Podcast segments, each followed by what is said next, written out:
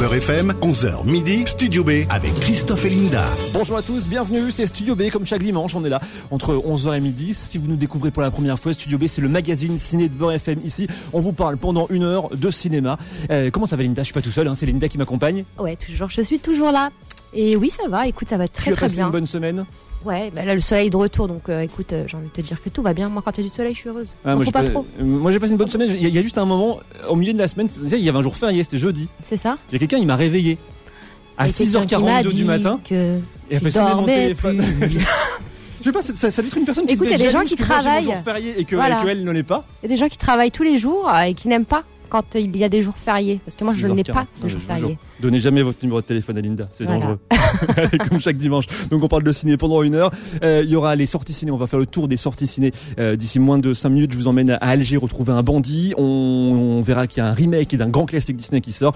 Et puis on suivra aussi euh, une histoire d'amour qui part un petit peu à la dérive. À 11h30, les actus avec le box-office. Euh, et puis les news que tu as sélectionnées, Linda. Et oui, alors on va parler de plusieurs choses. De quoi qu'on va parler Puisqu'on va parler du 11h30. croque-mitaine de Stephen King. Et on va parler, euh, je sais pas si t'as déjà joué au jeu du loup-garou.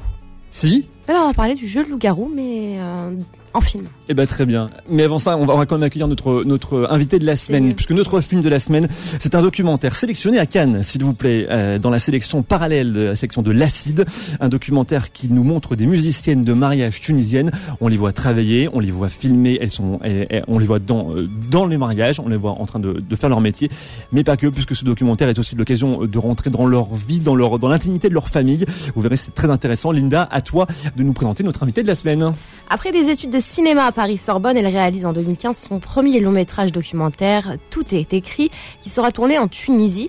Aujourd'hui, elle va nous présenter son dernier documentaire intitulé Mashtat, qui est, qui est actuellement dans la sélection acide à Cannes. Sonia Benslama, bonjour.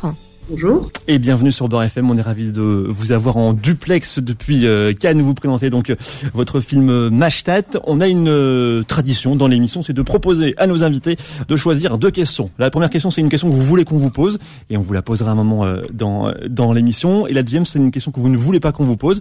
Celle-là, il faut nous la dire, et comme ça, on ne vous la posera pas. Est-ce que vous avez vos deux questions, Sonia? Euh, oui, alors je, je commence par la deuxième. En fait, il n'y a aucune question que je veux pas qu'on me pose. Oh, c'est trop facile. Mais on accepte.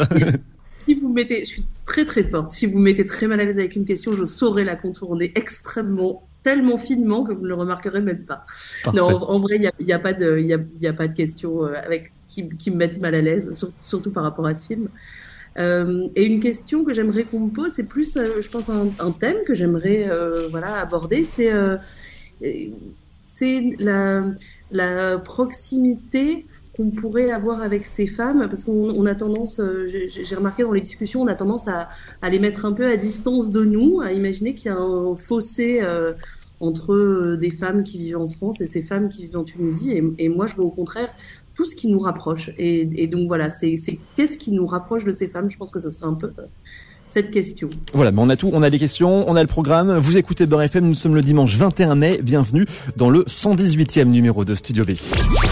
Studio B, les sorties ciné de la semaine. Alors, tu vas commencer avec le film Omar, la fraise de Elias Belkader, avec euh, Reda Kateb et euh, Benoît Magimel. Voilà, un film qui sort euh, mercredi euh, dans les salles, film qui a été présenté vendredi soir en séance de minuit au Festival de Cannes. L'histoire de deux bandits à l'ancienne qui ont traîné toute leur vie dans le grand banditisme euh, et qui, enfin, dans, dans le grand banditisme en France et qui ont été obligés de rentrer au bled pour échapper à une condamnation. Bande. Omar Zerouki, plus connu sous le nom d'Omar la fraise. T'as pris 20 ans ce matin à Paris par défaut. T'as une bonne nouvelle? La patrie de ton père, le Jazair, va te garder ici en sécurité, au soleil. T'es 100% Jazairi. Wallah, ça m'émeut. Ah, je vais pouvoir crever ici. Oh, oh, oh. Euh, c'est Omar. Il déprime, il veut rentrer en France. Mais tu crois que je vais passer ma vie au bord de la piscine où il n'y a pas d'eau Il t'a dit quoi, l'avocat Si tu bouges l'oreille, tu vas voir, tu vas repartir au placard. Ah, Omar, Roger, Wallah, vous êtes deux légendes. Pourquoi tu me fais des clins d'œil quand tu me parles Tu veux me baiser tu veux le baiser On va devenir des entrepreneurs, toi et moi. On va faire de l'oseille. Dans ce pays, tu veux devenir millionnaire Faut commencer milliardaire. Pour moi, Omar, c'est quelqu'un qui porte en lui euh, de l'humanisme. Sans se vanter, de la joie de vivre. Je qui suis ta plus, moi Et ces racines, je veux qu'il renoue avec. Santé. Ouais. Yaho Pourquoi on l'appelle à la fraise? Parce qu'il opère ta dentiste. Alors malheureusement, il a- il a l'air vraiment ouf Ouais, euh, ce film. Malheureusement, on a raté les projections de presse, on l'a pas vu. On va se limiter à l'abondance, ce qui t'est fait vraiment, vraiment envie. Le Ah, film a l'air vraiment terrible. Euh, moi, je, moi, je vais le voir mercredi, le jour de la sortie. En tout cas, c'est le Ah, premier tu m'invites long. même pas. Allez, si tu veux. Allez, merci. Gratos. Si- c'est le premier long métrage du réalisateur Elias Belkeder qui avait notamment été remarqué en réalisant le clip de Disco Maghreb de DJ Snake, clip qu'il avait euh, tourné en partie avec les habitants du quartier historique de Bab El Oued à Alger. C'est aussi l'occasion de découvrir une actrice algérienne dont on entendra sûrement reparler. Retenez bien son nom, Meriem Amiar. Bon, là, ça n'a rien à voir avec euh, Mariam Amiar, puisqu'on va parler de la petite sirène. Oui, dans un autre style, l'adaptation en live action du célèbre Disney live action avec des vrais personnages. Tous les personnages sont là, hein. Ariel évidemment, Un homme allait se noyer, je devais le sauver. J'ai envie d'en savoir davantage sur eux. Ariel qui est interprété par euh, Al Bailey, accompagné du poisson Polochon. Accompagné aussi du crabe, du crabe Sébastien. Elle a des jambes Tu le vois pas? Et puis le roi Triton, euh, qui lui a été interprété par euh, Javier Bardem. Tu m'as désobéi. Tu t'es aventuré à la surface. Cette obsession pour les humains doit cesser. Et puis on n'oublie pas aussi la méchante Ursula. Pauvre enfant, tu ne pourras pas vivre dans ce monde à moins de devenir humaine. Voilà, on a fait le tour du casting. Après notamment euh, Cendrillon et le Lion, c'est un nouveau grand classique Disney qui est adapté. L'histoire ne sera pas exactement la même que le, que le dessin animé, euh, puisque le film fait par exemple 51 minutes de plus que le dessin animé. Film qui avait fait polémique à l'annonce du casting et du choix de Al Bailey euh, pour euh, interpréter Ariel. Des internautes euh, trouvaient choquant le choix d'une actrice noire. Et j'avais beaucoup aimé la, la réponse de Disney qui avait défendu son choix de casting en adressant sur Twitter une lettre ouverte aux, je cite, pauvres âmes en peine. J'aime bien, c'est voilà, les pauvres âmes en peine, voilà pour vous. Et euh, voilà, pour, le, pour les pauvres âmes en peine qui, voulaient absolument retrouver la sirène blanche et rousse du dessin animé. Ah bah, du coup, après Omar la fraise, hein, on, on ira voir euh, la petite sirène. Et ben voilà, Hein euh, d'accord, on, on va se faire notre mercredi au cinéma. Disney. Exactement. on finit avec euh, L'amour et les forêts euh, de Valérie Donzelli avec Virginie Efira et Melville Poupeau. Film aussi est présenté à Cannes, présenté à Cannes première même, une histoire d'amour qui va se transformer en histoire dangereuse au fur et à mesure que la femme s'éloigne de sa famille, s'éloigne de sa sœur jumelle, déménage loin de ses amis et se rend finalement compte qu'elle est avec un homme possessif et dangereux. Voilà, ces trois Toujours films des sont à histoires d'amour avec euh, Virginie Eh Efira. C'est vrai. toujours. Ces trois films à voir euh, mercredi dans les salles. Studio B, l'interview. On en arrive à notre interview de la semaine et on rejoint euh, Sonia Benslama en, en duplex depuis Cannes. Rebonjour Sonia. Euh, votre film Mashtat est donc euh, sélectionné pour pour l'Acid Film Festival. Euh, pour commencer, je vous, vous propose c'est de de résumer votre film. Si je vous demande de faire un résumé de votre film euh, en quelques mots, pour vous, c'est quoi? Alors c'est un film documentaire dans lequel je suis trois femmes, une mère et ses deux filles. Et euh, ces trois femmes sont musiciennes de mariage dans la région de Madia en Tunisie.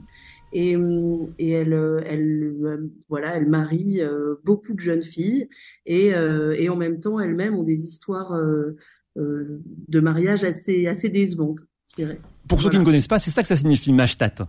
C'est les musiciennes de mariage. Exact, c'est les musiciennes de mariage, alors vraiment dans ce, dans ce coin-là de la Tunisie. C'est-à-dire Parce que quand tu m'as quand tu m'as parlé de Mashtat, tu m'as dit mais qu'est-ce que ça veut dire et tout et moi qui suis de Djerba, je connaissais pas. Nous on appelle ça les Oui. ranayettes. Et, euh, et du coup, j'étais, euh, moi, pour moi, Mashtat, je me suis arrêtée au mot Mashta, coiffure, j'ai j'ai cherché, puis c'est moqué de moi en plus. Il m'a dit, ah, non, pas du tout. Donc, ouais, ouais, ça dépend vraiment des régions, je pense, euh, le, ce nom-là. Exactement. Et, et alors, bah, vous devez le savoir aussi que, que vraiment les traditions autour du mariage, en fonction de la région dans laquelle on est, voire de la ville, en fait, d'une ville à l'autre, les traditions autour du mariage vont être différentes. Donc à cet endroit-là, on les appelle les mashtats et les tenues vont être de telle façon et la coiffe. C'est ça, les tenues sont différentes euh, selon les ré- régions. Ouais. C'est ça. Et c'est ce qui fait qu'on sait d'où vient ce mariage. Du coup, quand on voit ces tenues-là, on arrive à se dire ah ça c'est un mariage de Medjia, de Sous. Ouais. Exactement. Mm. Voilà. Mais c'est c'est ça, les mashtats. C'est des musiciennes de mariage traditionnelles. Donc euh, c'est votre second long métrage hein, en rapport avec les, les mariages, mais dans des angles totalement euh, enfin, différents. Est-ce que c'est un sujet qui vous tient à cœur du coup? Bah écoutez, il faut croire, je crois que c'est un peu malgré moi, parce que j'ai jamais, euh, jamais eu une passion particulière pour les mariages ou quoi, mais euh, il se trouve que c'est euh, voilà des rencontres, enfin des rencontres. Dans le premier film, je filmais ma grand-mère et l'une de mes cousines, et donc ma cousine qui se mariait, qui se mariait en Tunisie, donc dans le coin de Mehdi, à Ksouressaf, déjà dans ce coin-là. et c'est ce premier film qui m'a emmené vers le second, puisque c'est en filmant le mariage de ma cousine que j'ai rencontré ce groupe de Mashtat. Donc, euh, je pense pas que j'ai eu vraiment spécialement envie de filmer les mariages, mais c'est plutôt des rencontres autour de ce thème. Mais je me dis que ça doit quand même, euh, il doit quand même y avoir quelque chose euh, inconscient autour de ça, parce que c'est. Ouais, du coup, c'est donc dans ce mariage-là où vous vous êtes dit pourquoi pas faire un, docu. C'est là où, vous est venue l'idée de, de, de, faire un, documentaire sur, sur les, sur les Mashtat, du coup? En fait, donc dans ce, premier film, je filmais ma, grand-mère qui racontait l'histoire de son mariage et de sa répudiation par mon grand-père euh, dans les années 50 euh, à Madia. Et, euh, et, je racontais en parallèle le mariage d'une de mes cousines, voilà, de nos jours, quoi. Et puis ces deux histoires, elles sont racontées ensemble, tout ça. Et, en ce qui concernait ma cousine, il y avait quelque chose d'assez, lourd dans, cette ambiance de mariage voilà, elle n'avait pas très très envie de se marier, euh, puis elle s'était retrouvée un peu sous la pression familiale, euh, obligée de le faire. Et, euh, et du coup, moi, euh, je faisais ce film et, et je le vivais euh, vraiment de l'intérieur avec elle, et je, je, portais un peu ce, ce truc difficile qu'elle elle, qu'elle elle portait. Et, et en fait, quand les mariages, quand les mashtats sont arrivés au mariage, tout d'un coup, il y a eu quelque chose, je sais pas ça a été des, femmes qui m'ont tout de suite euh, impressionnée. Enfin, je trouvais qu'elles avaient un charisme et qu'elles avaient, qu'elles portaient même dans leurs mouvements et dans leur, euh, oui, dans leurs gestes, dans leur tenue, quelque chose de, on sentait qu'elles avaient arraché de la liberté quelque part. Je je sais pas comment dire ça autrement. On sentait qu'elles avaient euh, euh, qu'elles imposaient en fait leur propre euh, leur propre choix, leur métier. Euh, et il y a vraiment, je sais pas, elles me sont restées en tête. Il y a vraiment eu quelque chose avec elles. elles m'ont fait une impression très très forte. Elles me sont restées en tête. Et du coup, après avoir fini ce premier film, j'ai repris contact avec elles. J'ai été les voir. J'ai passé beaucoup de temps avec elles. Et c'est petit à petit comme ça que ça s'est fait. Du coup, vous avez commencé, il me semble, à, à tourner ce documentaire de vers, je crois que c'était vers 2019. Euh, c'était encore la période du Covid, non? Ah oui, alors on a tourné. En, ça s'est passé on a, comment? tourné, En fait, on a tourné, euh, on a tourné une partie du film avant Covid. Et, euh, et, toute une partie en plein Covid, en plein pic du Covid en Tunisie, notamment beaucoup de mariages. Parce qu'on voit pas beaucoup de masques. Hein. Et beaucoup de mariages cachés. Je me souviens qu'à cette époque-là, c'était interdit. Enfin, en tout cas, dans certaines régions, je sais pas du tout dans le Nord comment c'était, mais il y avait quand même des mariages euh, cachés. Euh... Bah, moi, je suis, je suis partie en tournage. C'était un peu, voilà, comme on a été bloqué pendant un moment, on n'a pas pu filmer. Là, c'était, c'était important d'y aller à un moment. Et, euh, et du coup, on a été filmé. Moi, je ne savais pas du tout ce qu'on allait pouvoir filmer parce qu'on avait, il y avait un couvre-feu. Les mariages étaient interdits. Euh, puis il y avait surtout un pic de Covid, voilà. Donc moi je me suis dit si ça se trouve on va y aller, on va tourner et puis on va rien obtenir. Et honnêtement, je crois que même dans le film ça se voit pas. Ben non, pas du tout. Non, ça se voit pas du tout justement. C'est ça, c'est ça qui est presque surprenant. Vous... Il y a quelques personnes de temps avec des masques et on est vraiment au pic du Covid en Tunisie. Enfin, c'est, c'est... Et il y a un couvre-feu et c'est interdit de se marier et, euh, et pourtant les mariages se passent exactement. Pleine rue. Euh, quand on regarde votre reportage, on se dit mais on dirait même pas que c'est une période de Covid quoi, parce que vraiment euh, il ah, y a ouais, foule, il y a. Ah ouais, c'était même, bah, même nous, on était, on était impressionnés. Au début, on s'est dit bon, bah, avec l'équipe, on s'est dit on va, on va quand même faire attention, on va porter, on va porter des masques. Puis d'un moment on, lâche l'affaire. et, et, et, on va avec le flot. Comment est-ce que vous avez réussi à, à, établir ce lien avec ces Mashtat justement? Vous dites que vous les avez rencontrés lors de ce mariage. Et comment est-ce qu'après vous avez pu avoir accès à, à, à elles, à, leur, enfin, à entretenir ce lien de confiance justement? Ben, je crois que c'est vraiment une question de temps. C'est-à-dire que moi, c'est aussi ma façon de faire et ma façon de, de travailler. Je, je, je sais qu'en filmant des gens et en faisant un documentaire euh, avec des questions aussi intimes qui sont posées, je, je sais que, je, que, je, que, que c'est quand même beaucoup demandé aux gens. Enfin, C'est-à-dire que c'est imposé dans leur espace intime euh, une caméra, d'imposer des gens, d'imposer une équipe et d'un alors je dis imposer, mais c'est un accord entre nous. Et c'est ce qui fait qu'il y a cet accord et ce qui fait qu'on qu'on a cet accès à elle, c'est aussi le temps que, que moi j'ai passé avec elle avant même de faire venir une équipe. Et ça, pour moi, c'est important parce que c'est un rapport de confiance qui doit être mutuel. Euh, vraiment, il y, a, il y, a, quelque chose où elle, évidemment, elle doit me faire confiance pour euh, bah, pour accepter euh, effectivement qu'il y ait des gens qui rentrent chez chez elle, qui les regardent, qui les filment à des moments même euh, voilà très difficiles, très intimes. Oui, il y a des moments même très très difficiles. Il y a des moments très très difficiles. Et ça, pour moi, c'est vraiment une question de euh, de confiance. Voilà, c'est aussi beaucoup discuter, c'est aussi euh, savoir qu'on est en train de faire un film ensemble et que hum, et que elles peuvent à tout moment aussi arrêter et à tout moment elles peuvent me dire là on arrête de filmer, là on coupe et là ça je veux pas que ce soit filmé. Ça c'est des c'est des choses qu'on met euh, qu'on met au clair très très rapidement. Après euh, quand on n'a pas quand quand elles ne disent pas voilà stop là on arrête de filmer, ce qui n'est franchement, ce qui n'est pratiquement pas arrivé. Enfin, c'est-à-dire que je pense qu'on en était arrivé aussi à un niveau de connaissance mutuelle et un niveau de confiance mutuelle pour euh, moi aussi dire à mon équipe on arrête de tourner quand je sentais qu'il fallait arrêter et que là ça allait trop loin ou voilà. Ça a été euh, euh, dire à mon équipe après l'équipe elle-même s'en rendait compte. Enfin ça, a été vraiment un truc de de chorégraphie ensemble avec elle les mashtats avec l'équipe avec moi. Enfin voilà c'était vraiment et je pense que c'est vraiment une question de temps c'est-à-dire que je les connais, euh, moi je, je, les, je, vais les voir, je passe du temps avec elles euh, euh, depuis 2015-2016. Ah oui, quand même. Donc c'est-à-dire même avant de filmer avec une équipe, il y a vraiment eu ce, ce temps-là. Et puis j'ai, et puis je, je, crois aussi que que je, je, les ai jamais jugés, enfin je les ai jamais, je leur ai jamais dit tu, tu, il faut que tu fasses comme ci ou comme ça ou comme ça. Donc il y a aussi ce truc-là qui qui fait qu'elles savaient que que, ouais. que voilà. Elles étaient libres, il y avait de l'authenticité. Euh, ouais.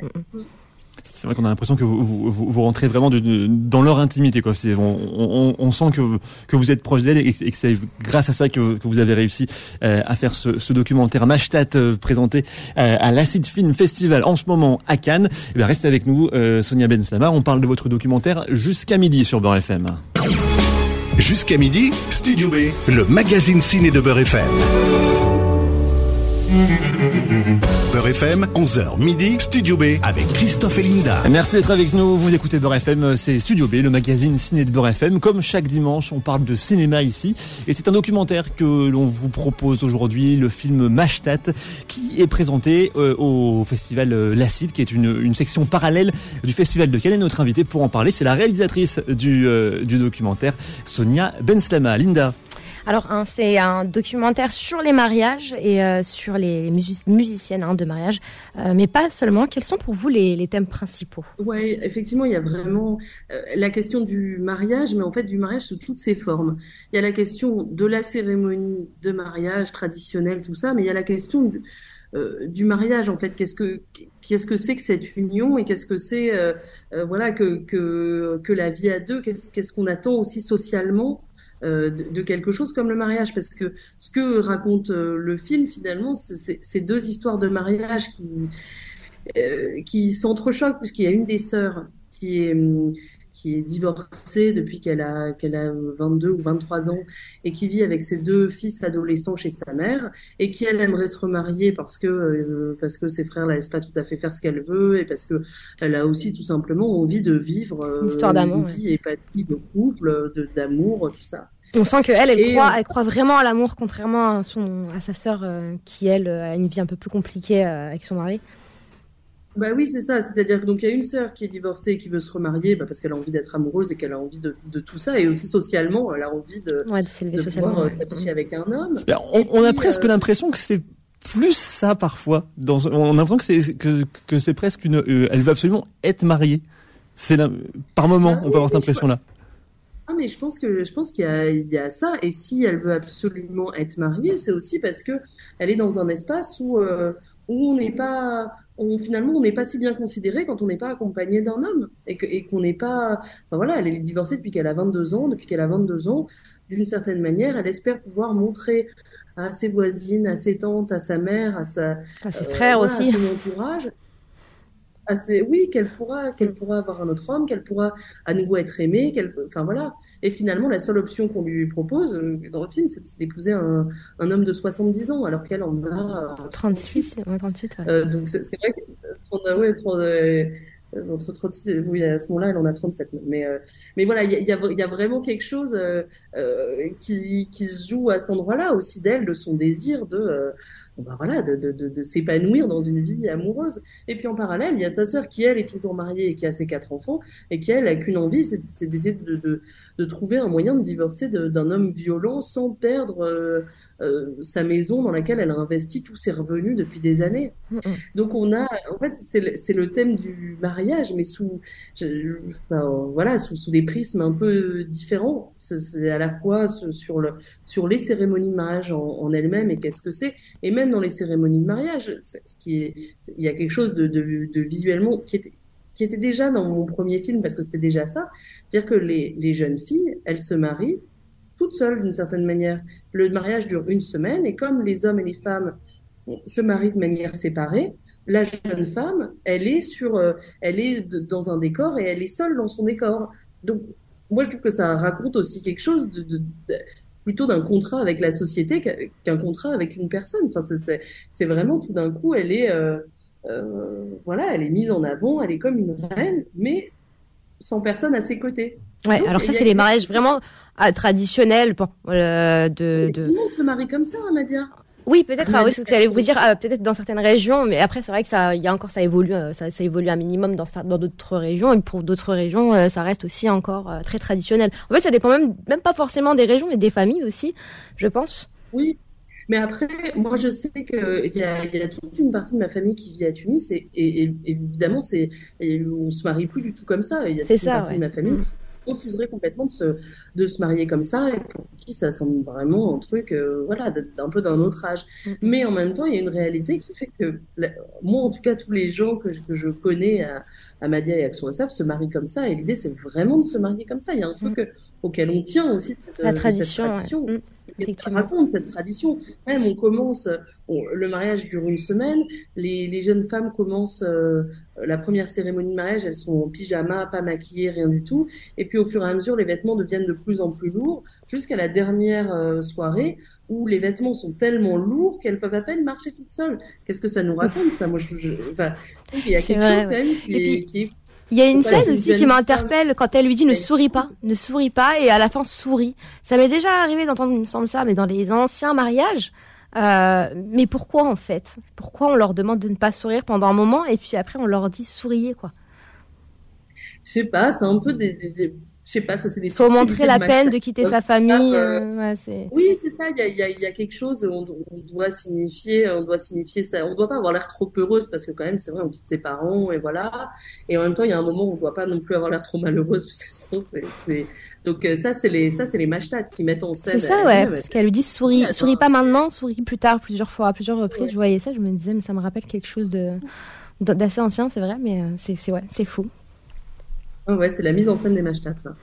Et quand, quand vous aviez prévu de, de tourner ce documentaire, est-ce que vous aviez prévu de parler juste des, des traditions en rapport avec, euh, avec ces chanteuses ou est-ce que vous vous attendiez à, à- à aller plus loin dans, dans la vie personnelle et, euh, justement de pouvoir euh, montrer ces côtés-là de, certaines femmes qui veulent se marier absolument, d'autres qui veulent divorcer Est-ce que vous attendiez à avoir autant de, de, bah, de vie personnelle dans ce, dans ce, dans ce documentaire?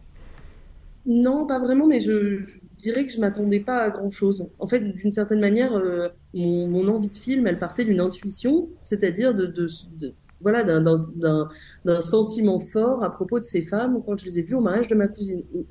Le, Mais ça s'arrêtait là, ouais. voilà, ça, ça part juste de, de cette petite chose. Je les connais absolument pas à ce moment-là. Je, je aucune idée de qui elles sont. Je sais même pas qu'elles sont de la même famille. C'est-à-dire que j'ai aucune idée de, de, de qui sont ces femmes. Juste, je les vois. Elles me font une impression extrêmement forte.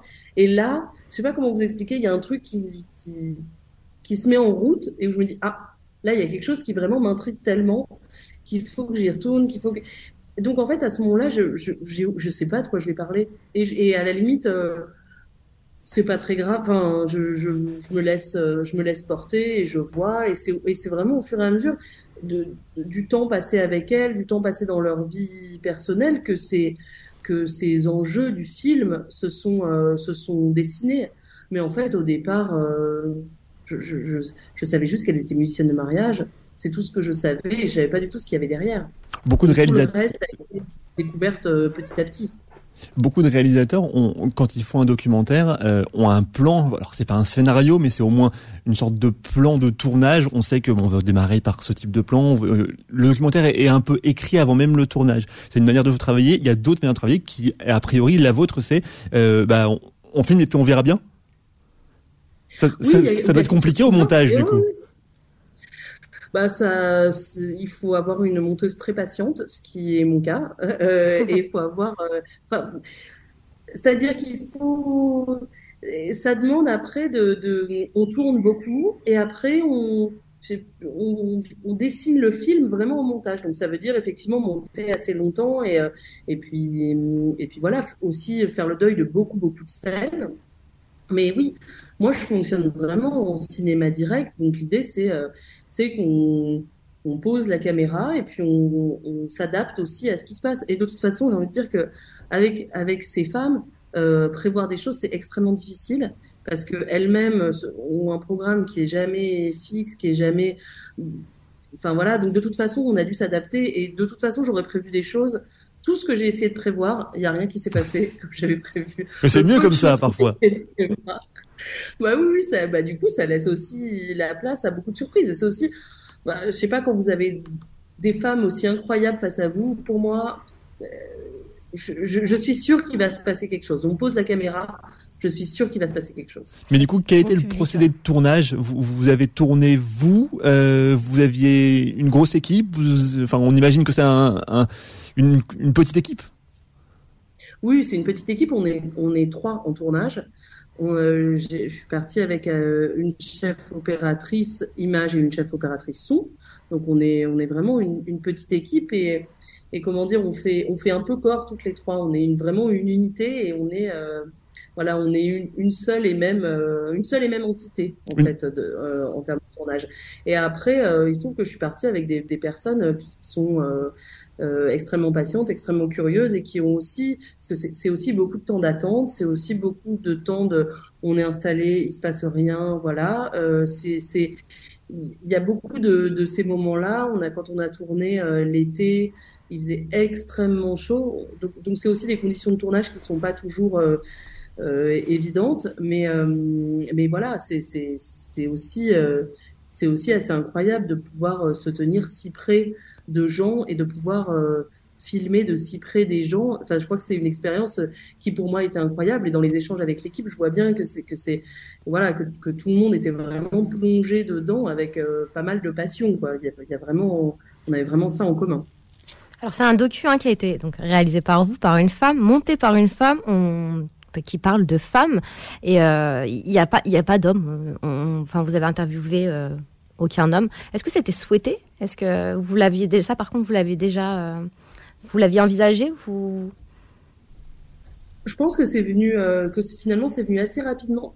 J'ai pas vraiment eu l'idée euh, d'enlever les hommes. Alors déjà, je, vais en plus ajouter que l'équipe, sont l'équipe image son sont des femmes, les productrices sont des femmes, la ah oui étalonneuse est une femme, la mixeuse, la monteuse son sont des femmes. Toutes, toutes sont des femmes.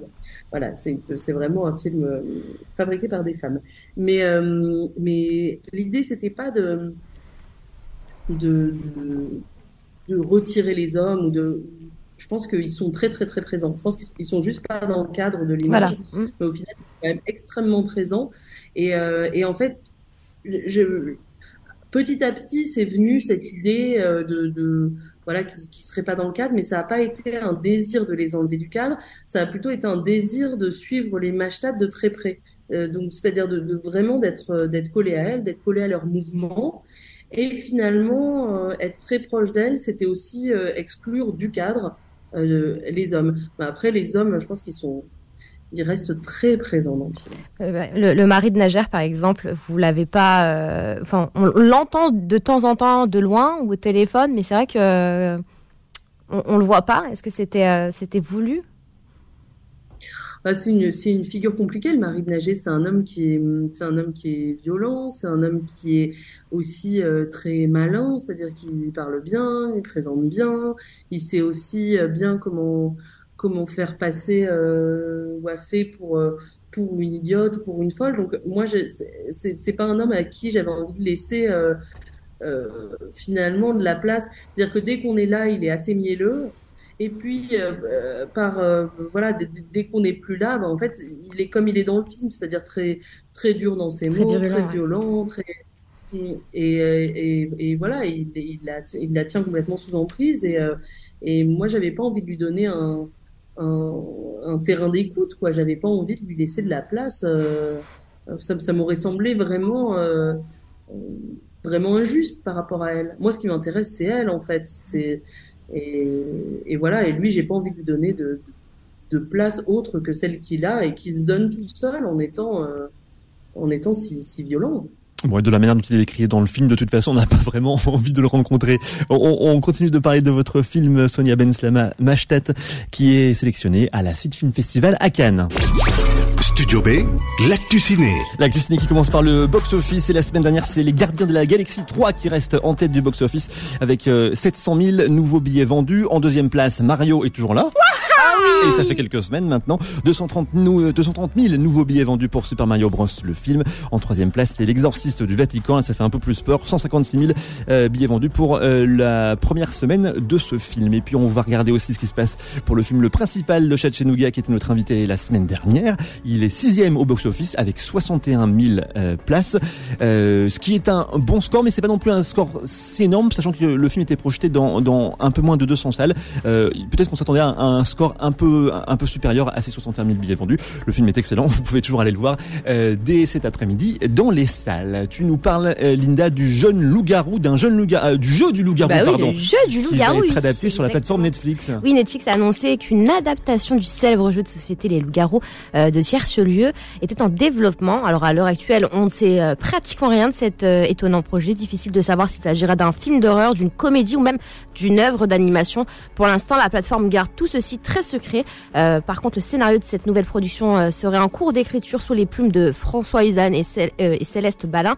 le premier a notamment travaillé hein, sur Family Business et Lupin, tandis que la seconde a œuvré sur H, 24 et Année Zéro. ils ont tous les deux été chargés par Netflix d'adapter ce célèbre jeu de cartes et le tournage devrait débuter cette année en République tchèque. on n'a pas encore de date de, de sortie prévue par pas, pour le moment. Gros succès en tout cas pour le pour ce film, pour pour, pour, pour, ce jeu, le jeu du loup-garou. Il y a beaucoup de live Twitch notamment qui sont faits avec des célèbres youtubeurs euh, qui qu'on voit regarder qu'on joue, qu'on voit jouer comme ça au, jeu du loup-garou. C'est un jeu sympa. C'est vrai que quand euh, quand euh, quand on est nombreux et que tu sais pas trop quoi faire le soir, bah, ça passe le temps pour une petite soirée. Autre style, le croque-mitaine de Stephen King dans, les films qui font peur et il est terrifiant même carrément. Ouais, à la fin du mois de mai, après ça, hein, nous allons pouvoir découvrir le film intitulé Le croque-mitaine. c'est l'adaptation d'une nouvelle de Stephen King paru en 73. Euh, Rob Savage, à qui euh, l'on doit Host, explique que la production a été dans l'obligation de prendre une décision drastique après euh, les premières projections test. Le cinéaste explique que certaines scènes du film ont terrorisé les spectateurs, notamment lorsque la créature se révèle au public. il explique que la première fois qu'ils l'ont vu, qu'ils ont vu la créature, les spectateurs ont crié si fort et qu'après ils ont tout de suite commencé à parler avec leurs voisins, à faire des commentaires, ce qui fait qu'ils nous ont complètement manqué hein, les dialogues qui suivaient. C'est pour cette raison que, que la production a décidé de remonter la séquence en question afin, d'y insérer pardon, une scène de 45 secondes afin que le public puisse se reconcentrer et ne pas manquer une information euh, vitale. Mais le public n'est pas le seul à avoir euh, été traumatisé, hein, puisque Rob Savage révèle qu'après avoir organisé une projection pour Stephen King euh, dans, un cinéma du Maine, l'auteur lui aurait envoyé un message lui indiquant avoir très sauté à plusieurs occasions et repensé au film le lendemain matin. Laisse tomber, moi je vais rester à regarder euh, la ah petite sirène, tu vois. les films Allez, on continue à parler d'un film qui fait beaucoup moins peur en tout cas. C'est le film Le Mâche-Tête de Sonia Ben Slama à l'occasion de sa sélection euh, à la section L'acide du Festival de Cannes. Restez avec nous, on est ensemble jusqu'à midi. Jusqu'à midi, Studio B, le magazine ciné de Beurre FM.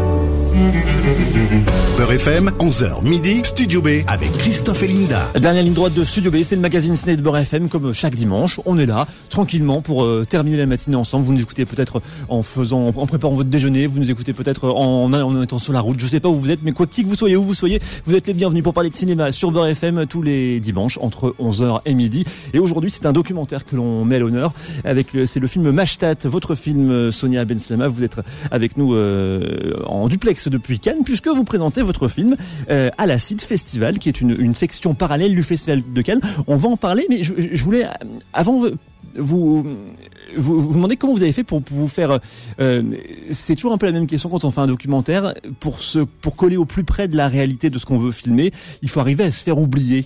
Et ça paraît pas facile. Vous nous disiez tout à l'heure que c'était une petite équipe, même si c'est une petite équipe, il y avait trois personnes.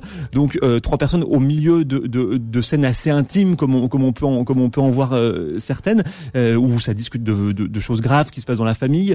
Euh, je me demande toujours comment c'est possible, comment on arrive à se faire comme ça, à se faire comme ça oublier et à ce que les à ce que les personnages bah, soient naturels finalement. C'est même pas des personnages, à ce que les gens sont naturels, parce que c'est des vrais gens que vous filmez. Bah c'est encore une fois, je dirais que c'est le c'est le temps et c'est le degré de confiance qu'on a avec les gens. Parce que c'est vrai que on, on, est là à des moments très difficiles et en plus il faut savoir qu'à ce moment-là, la, la, chef opératrice, elle filme avec des optiques fixes, c'est-à-dire qu'elle ne c'est-à-dire que quand elle, elle est proche des gens, elle est physiquement proche des gens. Elle ne peut pas zoomer. Il n'y a pas de zoom.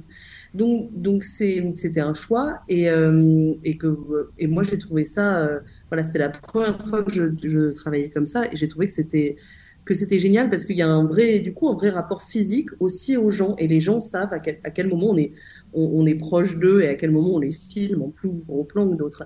Mais après, euh, voilà, pour répondre à votre question, je pense que c'est vraiment un, euh, un, un, degré de confiance élevé et c'est aussi euh, euh, je sais, je sais pas si on s'oubliait parce qu'il faut savoir que le matériel est très imposant, que, la, que la caméra c'est d'une assez grosse caméra, qu'en plus il y a tout un système pour la fixer à, à la chef opératrice, euh, voilà.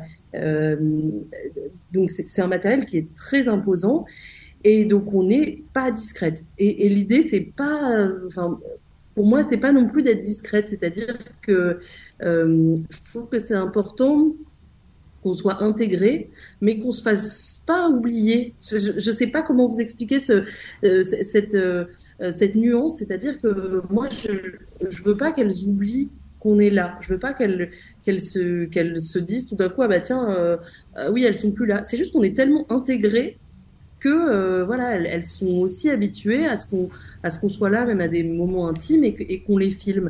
Mais je pense que c'est vraiment un, un, degré de confiance, euh, voilà. Parce que pour autant, il faut il, il faut un peu qu'il faut un peu qu'elle vous oublie quand même. Pour autant, parce que si, si moi, si on met une caméra euh, dans la pièce où je suis et que je sais qu'on qu'on me filme, je serais peut-être pas complètement naturel.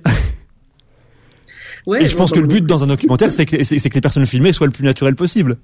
Sinon, c'est sinon c'est de la fiction. Ouais, mais je, mais je pense qu'il y a vraiment des gens. Moi, je, moi, je sais que je serais comme vraiment comme vous euh, devant une caméra. Enfin, je.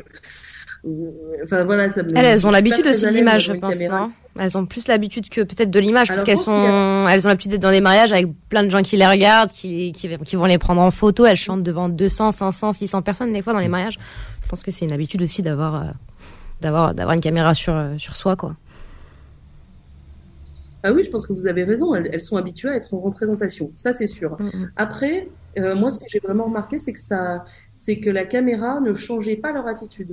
Et non, elles sont naturelles. Ouais. Euh, elles sont totalement naturelles. Ouais, c'est-à-dire que j'ai passé tellement de temps avec elles que je sais exactement.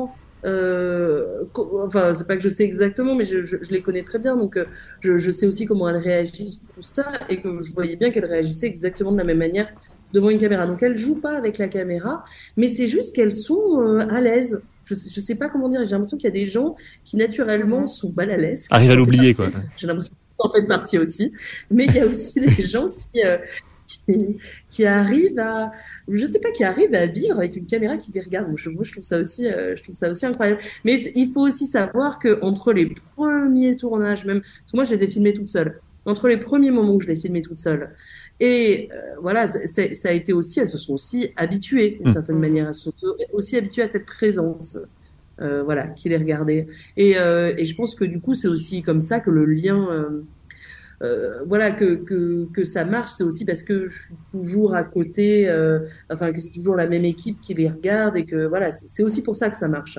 Bon bah, je ferai ça. Alors, je mettrai une caméra. Linda, quand on fera l'émission, tu me filmeras toujours et puis on verra si au bout d'un moment j'arrive, j'arrive à l'oublier. Toujours Linda et personne d'autre.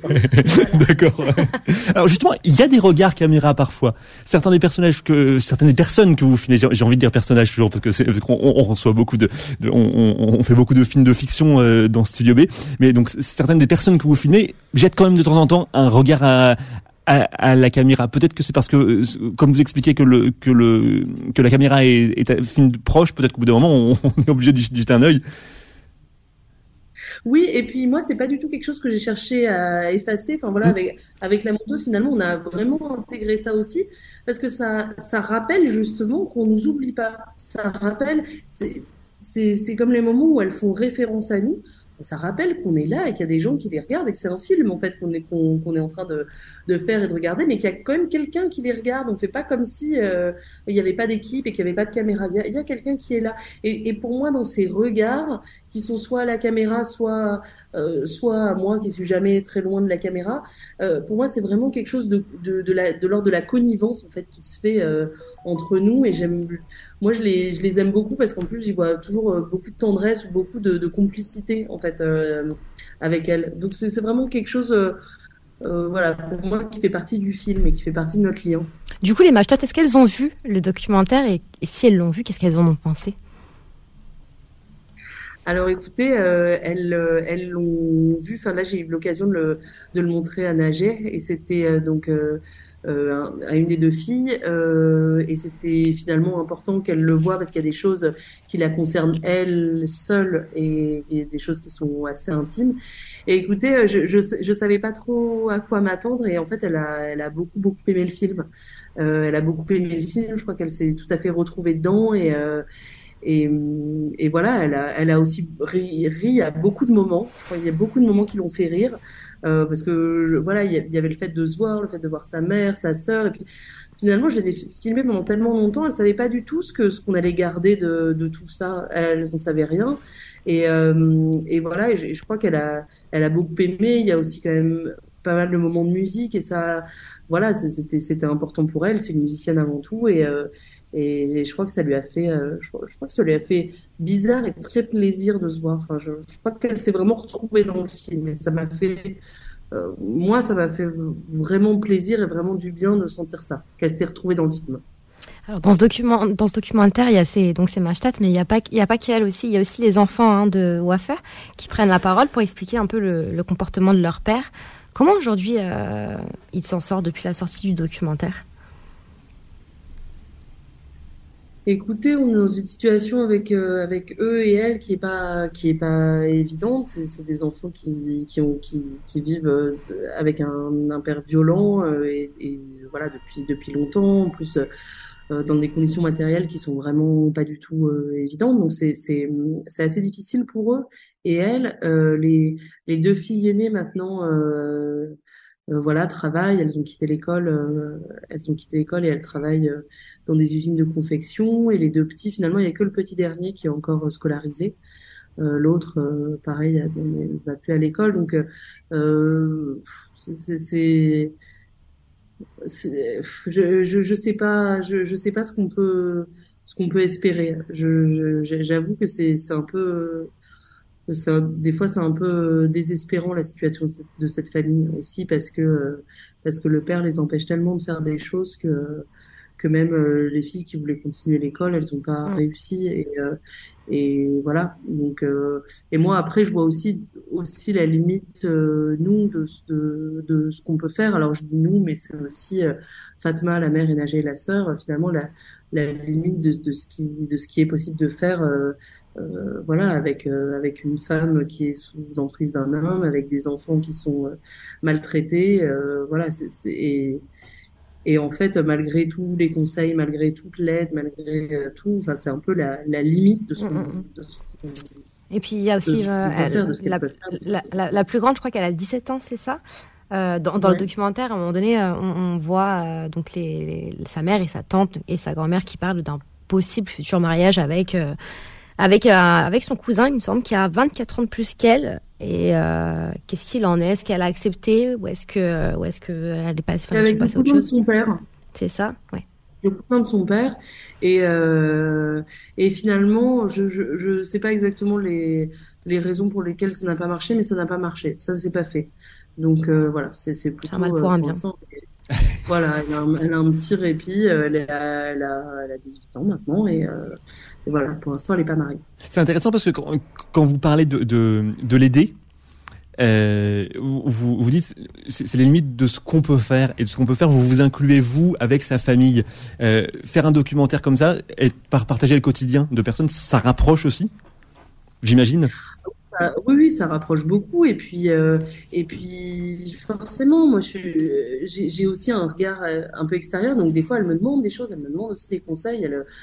Ou alors, euh, juste, elle, m'explique des choses. Mais c'est aussi, pour moi, c'est aussi un peu la limite. C'est dans le documentaire, il y, y a quand même cette dimension-là, c'est que c'est qu'on est très très proche de gens. On est parfois confronté à des situations qui sont très difficiles, mais finalement, ce qu'on fait, c'est c'est qu'un film.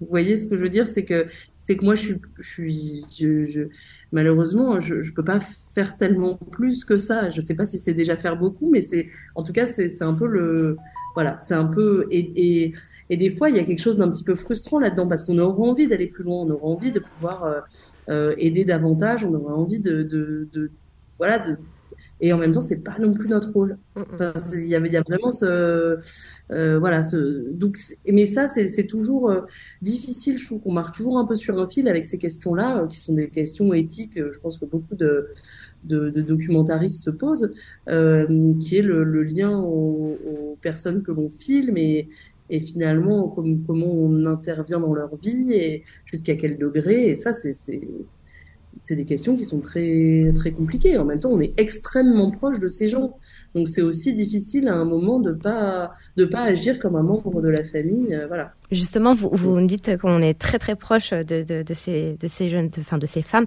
Et euh, tout à l'heure, la question que vous vouliez qu'on qu'on qu'on vous pose justement, c'était la proximité avec ces femmes et qu'est-ce que qu'est-ce qui nous rapproche d'elles justement? Bah oui, parce que parce qu'en fait c'est c'est drôle. On j'ai j'ai l'impression le film a déjà été euh, diffusé une fois, euh, enfin a été déjà présent dans un festival qui est le festival Vision du Mhm. réel euh, en Suisse. Euh, et, et du coup, il y a eu des, un peu des échanges avec le public. Et même quand, je, quand on était en train de monter le film, on a fait des visionnages avec des gens extérieurs pour avoir des regards extérieurs. Et à certains moments, j'avais l'impression qu'on, qu'on euh, que tout en se sentant très investi euh, de, de, ce qu'elles traversent et de, leur, de leurs histoires, de leurs émotions, en même temps, j'avais l'impression que parfois on les mettait un peu à distance, comme si euh, voilà, c'était euh, ce qui se passait à cet endroit et que à cet endroit, voilà, c'est des femmes en Tunisie, euh, peut-être dans un endroit un peu reculé, euh, voilà.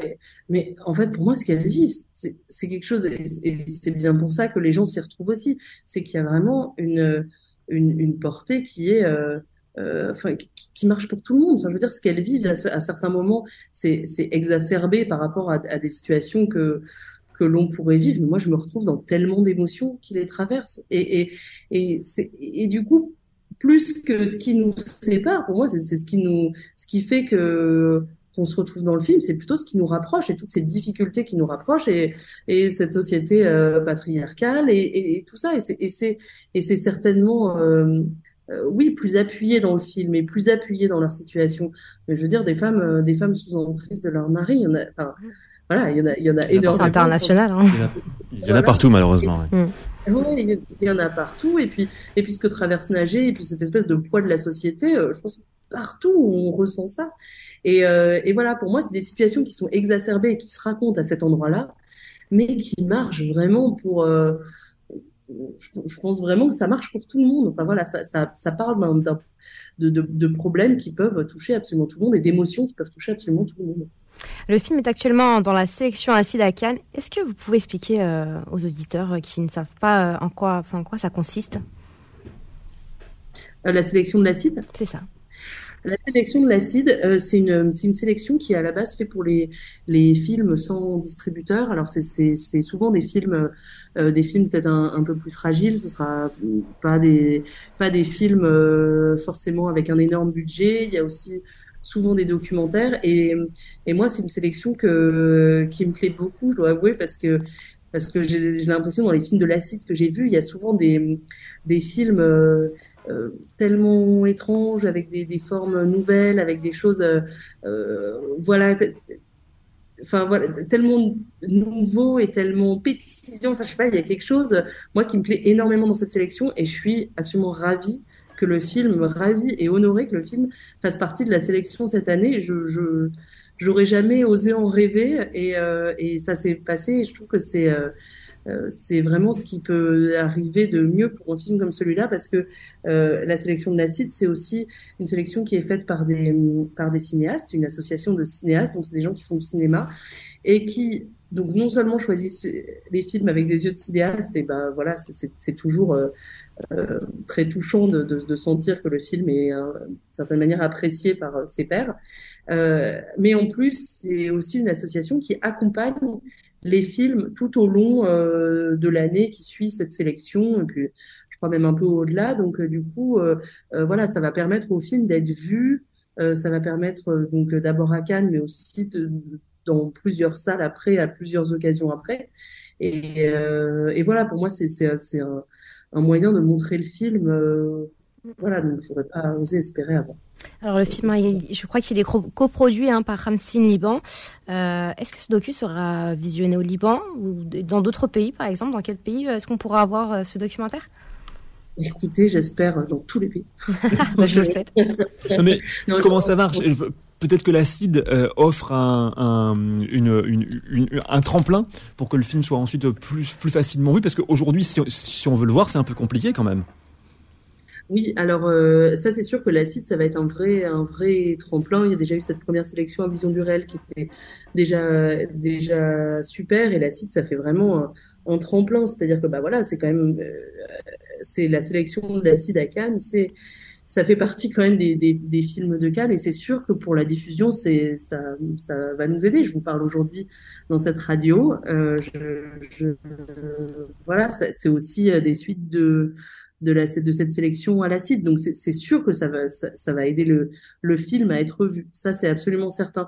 Après, en ce qui concerne les territoires dans lesquels il sera vu. Pour l'instant, c'est un, petit peu tôt. On ne sait pas au Liban. Euh, moi, j'aimerais beaucoup parce que euh, c'est vrai qu'il est coproduit par euh, euh, une société et une productrice euh, libanaise, franco-libanaise, et, et qu'on a fait le, le, le, montage son et le mixage du film au Liban à Beyrouth, et que c'est sûr que voilà, le lien, le film a aussi un lien fort avec le Liban.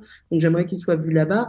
Et après, voilà, en vrai, à part euh, dans la région de Madia, où j'aimerais bien que le film ne soit pas trop vu pour pas leur causer de soucis. J'aimerais bien qu'il soit, qu'il puisse être vu dans, beaucoup d'endroits, mais je sais pas encore où.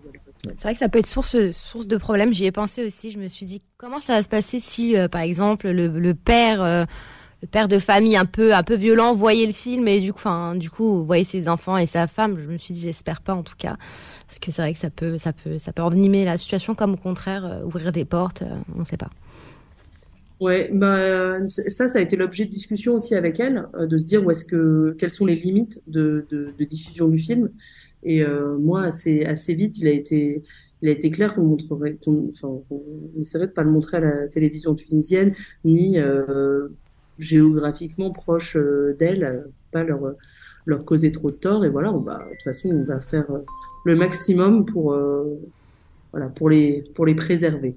On espère en tout cas que le film sera, sera le, le plus vu possible. On espère une sortie en France peut-être. Vous nous, vous nous tiendrez au courant évidemment. Et puis nous, on, on en reparlera euh, ici avec plaisir euh, dans Studio B. Merci beaucoup Sonia Ben Slama d'être euh, intervenue avec nous depuis Cannes en plus, où vous présentez votre film mercredi si je me trompe pas. Oui c'est ça, le 24. Pas trop de stress. Oh non, pas trop de stress. euh, J'y vais sereine. Faut, voilà, le stress c'était de faire le film. Maintenant, j'ai l'impression que c'est voilà, que c'est plutôt euh, que c'est plutôt joyeux en fait de pouvoir le présenter, de pouvoir en parler. C'est une vraie chance. Merci beaucoup Sonia Benslama. Euh, bah, L'émission se termine. La suite du programme sur Beurre FM, c'est le Book Club avec euh, Philippe Robichon. On se retrouve nous dimanche prochain entre 11h et midi. On parlera du film euh, L'île rouge, un film sur la décolonisation de Madagascar. D'ailleurs, c'est vraiment très intéressant à mettre en parallèle avec euh, la, la, décolonisation d'autres pays, évidemment, dont, dont, on parle le plus souvent. nous aurons notre invité sera Robin Campillo, le réalisateur de ce film. Si vous avez raté l'émission, si vous avez raté les, les précédentes, rendez-vous sur beurrefm.net et sur l'application et sur toutes les plateformes pour retrouver les podcasts. Bonne semaine à dimanche prochain. Et d'ici là, n'oubliez pas, le cinéma, c'est mieux au cinéma. Studio B, le magazine ciné de Beurre FM.